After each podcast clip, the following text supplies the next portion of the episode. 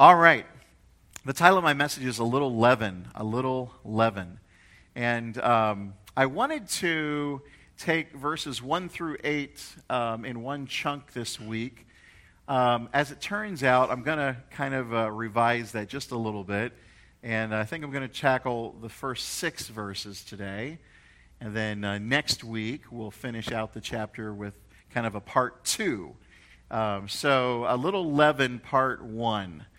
Um, as we move into 1 Corinthians chapter 5, after several months of uh, dealing with the divisiveness in Corinth, the quarreling, all that went along with that, the teaching of Paul to build these people in Christ, the rebuke, the loving rebuke, um, the sarcastic rebuke that we just saw in the last couple of weeks, we move into a very different type of section where Paul is dealing with um, something that he's heard, and it's not good. In fact, there's some shocking information that's revealed in our passage about the church in Corinth. We might call it Christianity gone wild, right? I mean, here is a church where uh, this is a really messy situation. Yeah, but despite the mess that we'll get into, despite the mess, um, if, if the Corinthians were going to get on Google and write their own review, their own evaluation, they would give themselves five stars. Glowing review. They see themselves as spiritual giants.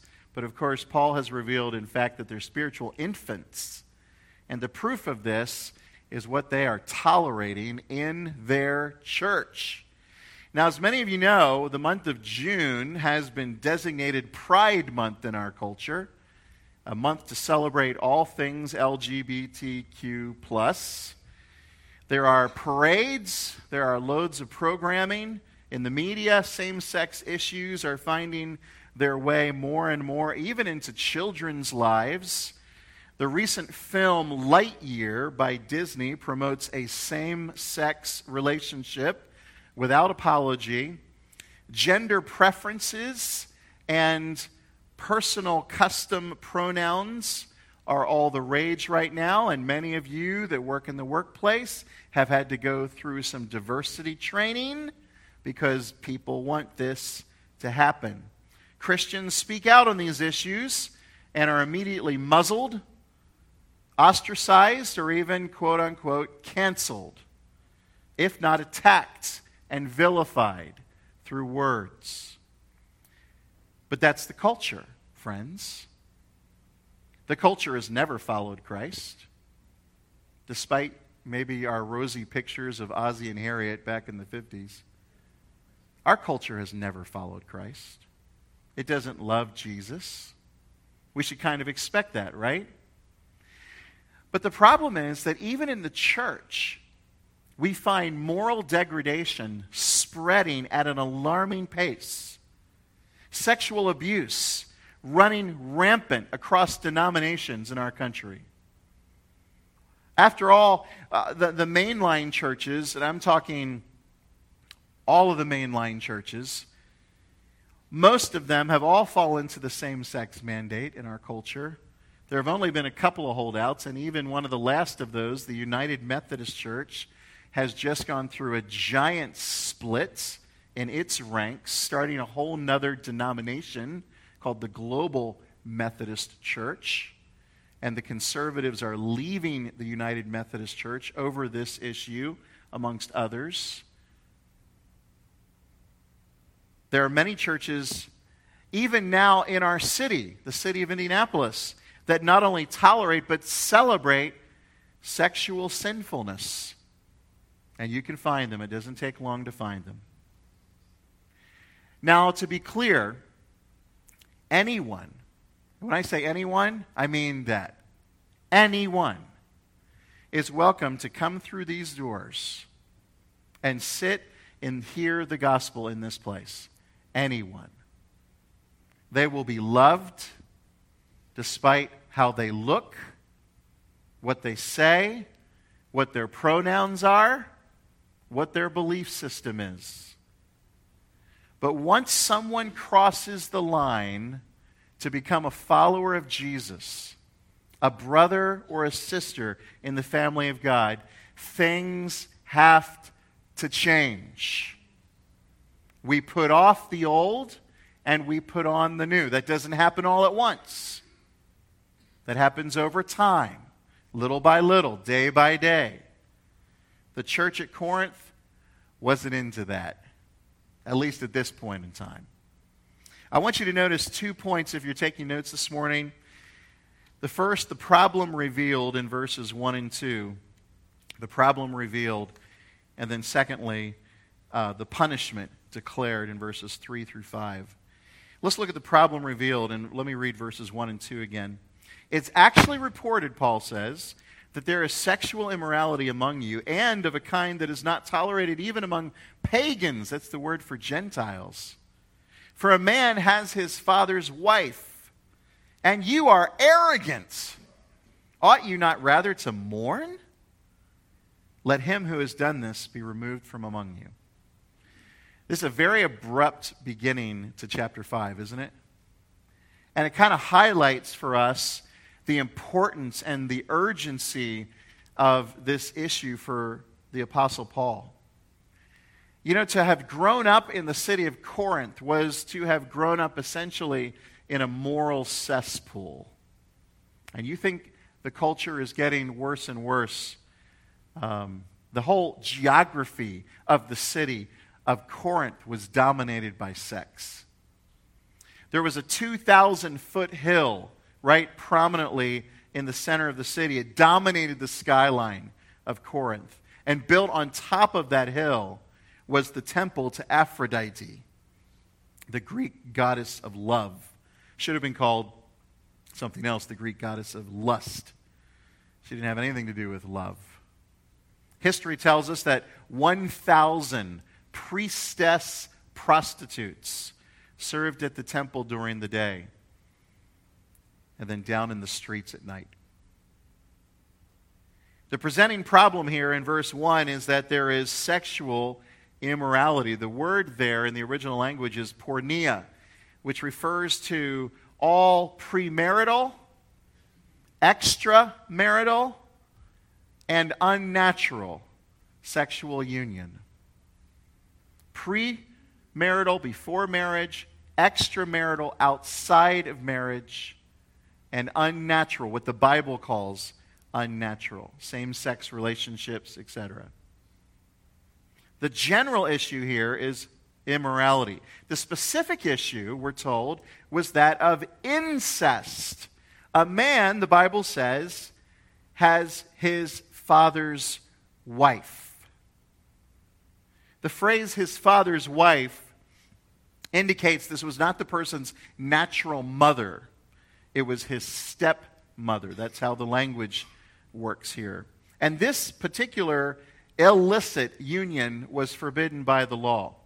Turn uh, to in your Bibles for just a moment to Leviticus chapter 18 in the Old Testament. I want you to see two uh, passages here. Look at Leviticus chapter 18, Genesis, Exodus, Numbers, Leviticus. or you could go Leviticus Numbers too if you wanted to go that way. Um, Leviticus 18, verses 7 and 8. Here, this is from the law, the law of Moses. You shall not uncover the nakedness of your father, which is the nakedness of your mother. She is your mother. You shall not uncover her nakedness. You shall not uncover the nakedness of your father's wife. It is your father's nakedness. So notice the distinction there in the law between those commands between your mother and your father's wife. Also, notice over in Deuteronomy chapter 22, and uncovering the nakedness is, an, is another way of saying to have sex. Deuteronomy chapter 22 and verse 30. Deuteronomy 22:30. Again, this is a recounting of the law. A man shall not take his father's wife, so that he does not uncover his father's nakedness. Because of a, the one flesh principle, um, disrespecting your father by, by engaging in sexual relationships with your stepmother was, was the same thing as, as sexually offending or violating your father because of the one flesh. And, and the Bible says this is forbidden.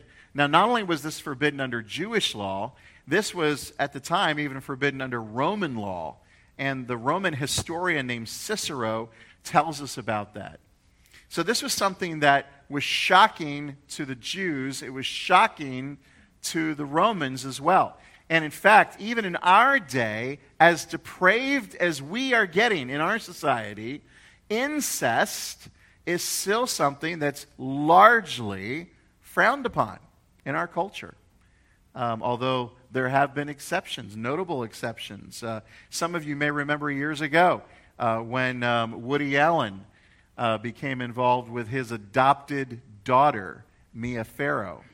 And, uh, and that caused quite a scandal. It was scandalous. It's still scandalous in our culture today, but not many things are anymore.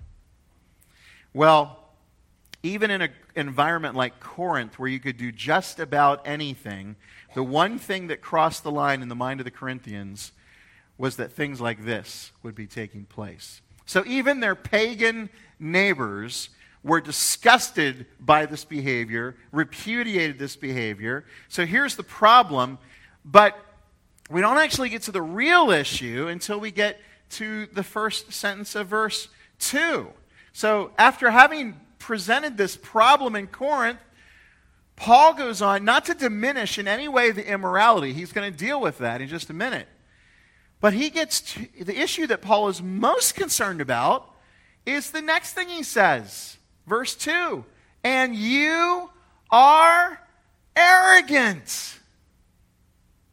This is unbelievable. That a church could grow so dull to God's clearest directives in his law. And by the way, just because Roe versus Wade was overturned this week in the Supreme Court does not mean that all of a sudden Christians suddenly got clarity on abortion. We don't have to take our cues with regard to morality from what our government says is right or wrong, right? God's word trumps and supersedes man's law in those areas. Absolutely, every time. But, but these are clear directives put in the Mosaic law. This church is so stuck on themselves, as we've been learning, they are so taken with their own abilities that they not only tolerate this going on in their church, but they are boastful, arrogant about it. And that's truly shocking. And that's truly sad that that would happen in a Christian church. The problem, as you see in verse 1, is that it was being reported it was, it, it was common knowledge. Paul says, We're hearing about this. Paul was not in Corinth when he's writing this letter. He's hearing about this. Notice that it's in the present tense. The man has his father's wife. It's not something that happened in the past, it's happening right now. It's an ongoing situation. And despite that, the Corinthians are boasting when Paul says, they should have been mourning. Mourning. What allows a church to get like this? What had happened to Corinth since Paul founded this church? That they would be boasting when they should have been crying out to God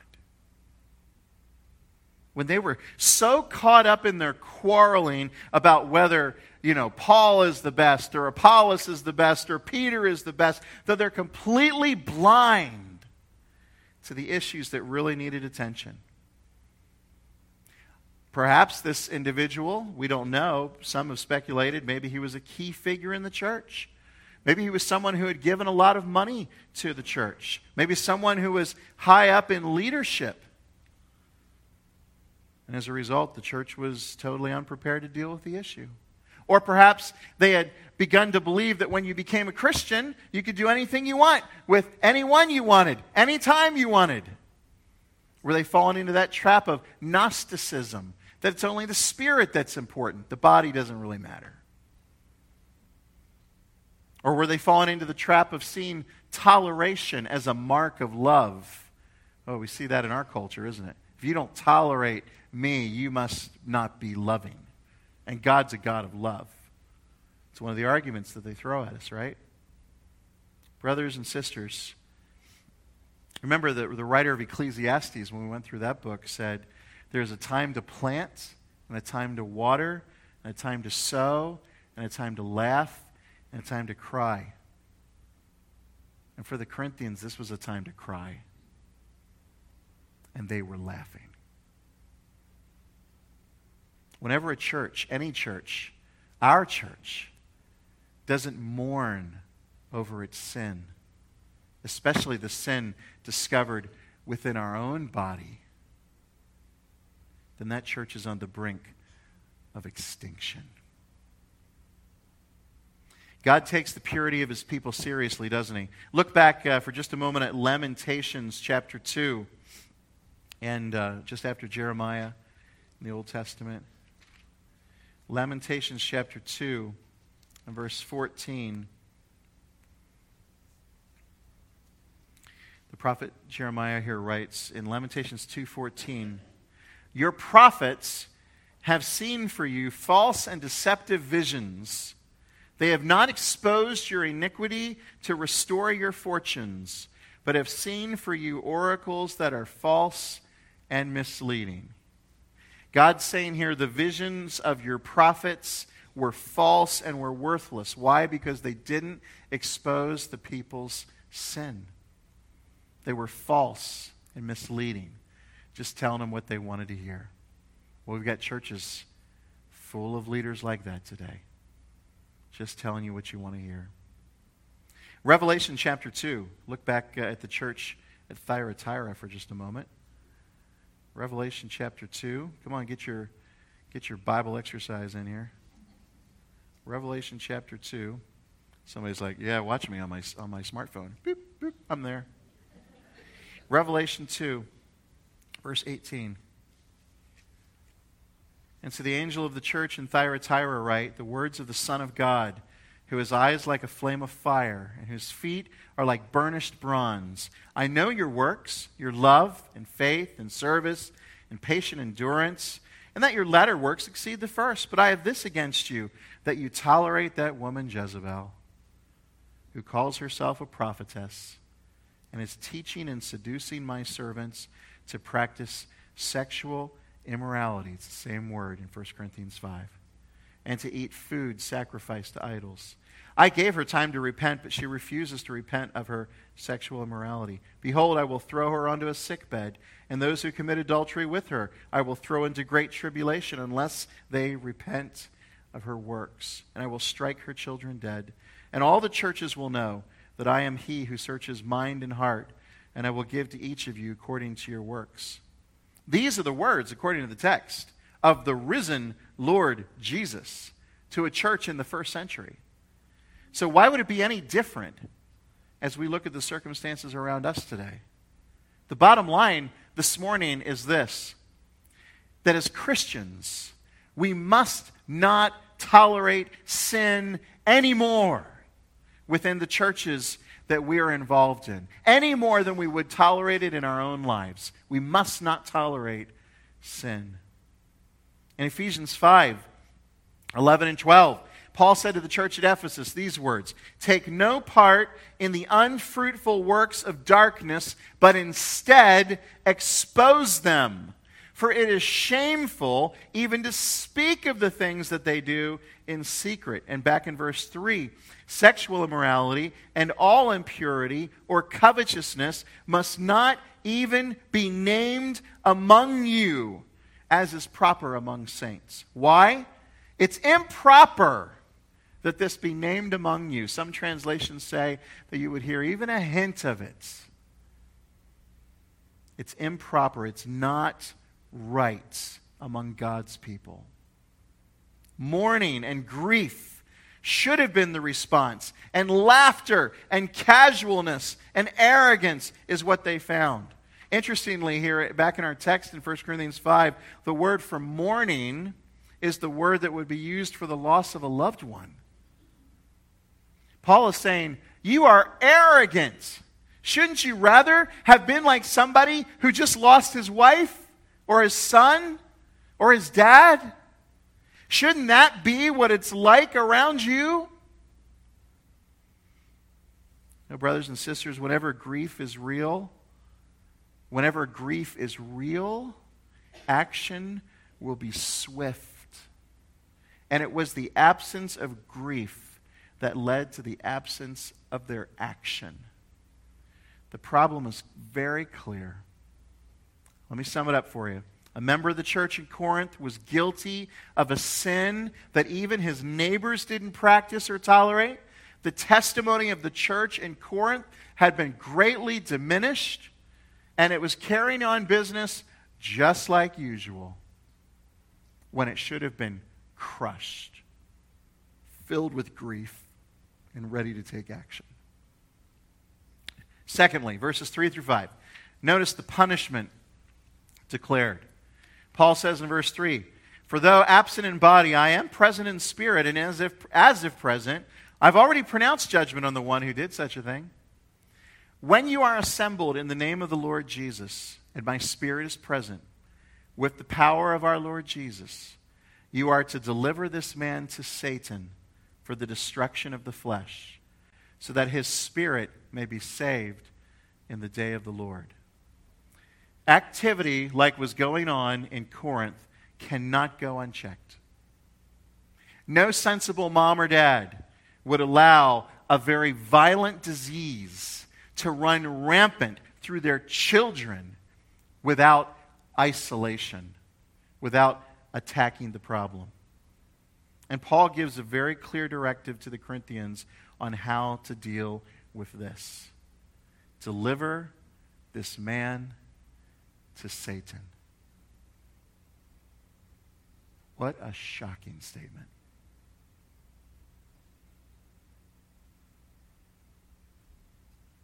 What does it mean? Well, first, before we talk about that, notice a couple of things about what the church is doing. The church is taking this action as a whole. Do you see that? When you are assembled, when you are together, you take this action. It's interesting that in Matthew chapter 18, which is discussing church discipline as well, the name of Jesus is also referenced, like it is here, in the name of Jesus. Over Matthew 18, it's where two or three gather together in my name. Now, I know that verse is used a zillion different ways, but it's in the context of church discipline in Matthew chapter 18. The power of Jesus, see that? The power of our Lord Jesus, and even Paul's Spirit are referenced here. They are, they are lending authority, they are lending approval to this action. It is the right thing to do, church. And this action is backed up by the apostle, it is backed up by the Lord Jesus Christ himself. This is the right thing to do. So, what does it mean to deliver this man to Satan? There's a sense in which belonging to the church provides some measure of protection against Satan. Jesus prayed this way. Do you remember in his prayer in John 17 in the garden? He prayed that we would be protected from the evil one. And that's something that happens within the church. We are, we are protected in a, other, other than from uh, the will of the Lord to, to allow Satan, like he did Job, right, to do something in our life for a specific reason for His glory. Other than that, there is a protective protectiveness that comes from being a part of the church. So whenever someone is put out of the church due to unrepentant sin like this, and we've had to do this, right? Uh, uh from time to time uh, across our history, this has to be done. And when this is done, we are putting that person out of any protection that they once had in the church. Paul talked about this in another place, too, um, with regard to two other men. Let me just read it for you. It's in 1 Timothy chapter 1 and verse 20, dealing with two guys named Alexander and Hymenaeus. Do you remember their names? So here's what he says. Uh, 1 Timothy 1:20, among whom are Hymenaeus and Alexander, whom I have handed over to Satan, that they may learn not to blaspheme. So, back in our text, the purpose of turning this man over to Satan, the Bible says, is for the destruction of the flesh. Do you see that? For the destruction of the flesh. Now, some, some have taken that to mean that this man will die. Now, that, that would be really solemn, wouldn't it? If we put someone out of the church expecting them to die because of that action, that's sobering. But, friends, this has happened. This has happened. Do you remember Ananias and Sapphira? Sin against God, dead. Even Paul wrote in 1 Corinthians chapter 11, which we'll get to later, uh, in regards to the Lord's table, that for some people, misusing, mishandling, taking the table in an unworthy manner, some are sick and some are dead. Right? Now, is that what Paul means here? I don't think so. And I'll tell you why. Uh, the word flesh here, the destruction of the flesh, is probably better taken, better translated as sinful nature. Sinful nature. Especially considering the last part of verse 5, so that his spirit may be saved in the day of the Lord. So, um, the word flesh doesn't necessarily in the Bible always mean our skin, our body, the material, physical side of us. Sometimes the word flesh is used to talk about the spiritual side of us, the sinful nature that we had and that we struggle with uh, through life. And handing this person over to Satan does not necessarily mean that they're going to end up in hell, obviously, from what the scripture says here, right? In fact, the hope is that through the destruction of his flesh, whatever that means, and I, I, take it to mean the destruction of his sinful nature, his sinful way of living, the destruction of that, however that happens, he will end up in heaven. That's the hope. That's the hope. And that's an important point to make with regard to church discipline. Whenever we put someone out of our church because of unrepentant sin, it is not about punishing that individual. It's not about treating them harshly. It's not about getting some kind of revenge on that person. It's about their restoration. Because when we in a sense, turn them over to Satan, when we put them outside the church in the realm where Satan operates, the prince of the power of the air, and the people who, who work disobedience, when we put a person back into that uh, category by dismissing them from the local church, we are praying that the effects of that in that person's life will help them to come to their spiritual senses and that they will repent and turn and return to the church. You know, many times it's because of such an isolation that a person comes to their senses. You'll remember the story of the prodigal son. It wasn't until he was where? In the pig pen. Friendless and moneyless that he came to his senses and repented. And he was greeted by his father with open arms, just as the church would receive a repentant sinner who had been put out of the church due to sin. We would receive that person back with open arms. Forgiveness complete if they repented of their sin. In other words, the discipline is for their good as well as for the church's good. And that's what we have to keep in mind. Um, I'm going I'm to pick up there next Sunday and continue on with this because there's a picture that Paul's going to give us that helps to understand this even a little further. And there's a principle at the end that it helps us to know how we're to do this um, when we have to do it. So we're going to deal with this more. The, the talk's not over. We have more to learn, we have more to say about this subject. But we're going to close here for this morning. I'm going to ask the praise team to come back for our final song.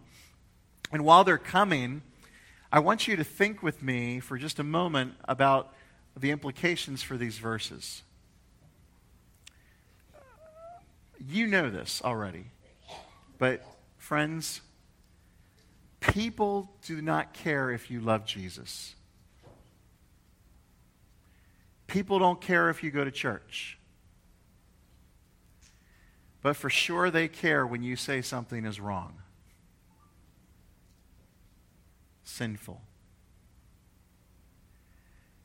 And, brothers and sisters, sin is a problem because God said it is a problem. And there is a punishment which has to be acted out upon the problem. It's not comfortable, it's not fun. We never do it with glee. In fact, most of the time I'm up here in tears when we have to do this. But we have to do it for the sinner's good. And it's vital that we do it. It's not a popular thing to put people out of church due to sin.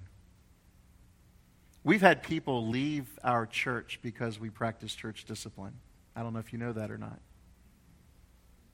But, friends, if we are going to reach our community with the gospel, unbelievers need to see a distinction between the church and the world.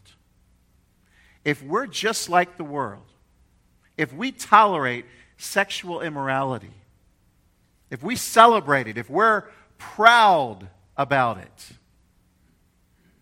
they will walk out our doors and conclude that Jesus doesn't really make a difference at all. Jesus said in Matthew chapter 5 that we are to shine our light. Why? Because it's dark out there, people. And it's getting darker every day, just like the Lord said it would. And we do it so that men and women will see our good works. That's what Jesus said. Even the good work of church discipline.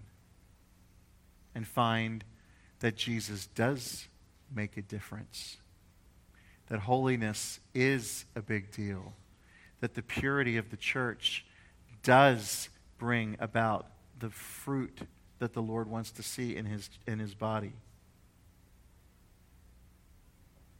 They'll find that Jesus makes the difference. That's what Paul's going to teach us, especially in the next part of our text. If you looked ahead at all, you notice in verses 6, 7, and 8, one of the wonderful things that's inserted right in the middle of that picture there about leaven, a little leaven, is that Jesus is our Passover lamb and that he has been slain for us. And, brothers and sisters, do you realize that if we were to just if we just wanted to reach a crowd, and so we're just going to change the way we do things around here, and we're going to stop talking about sin.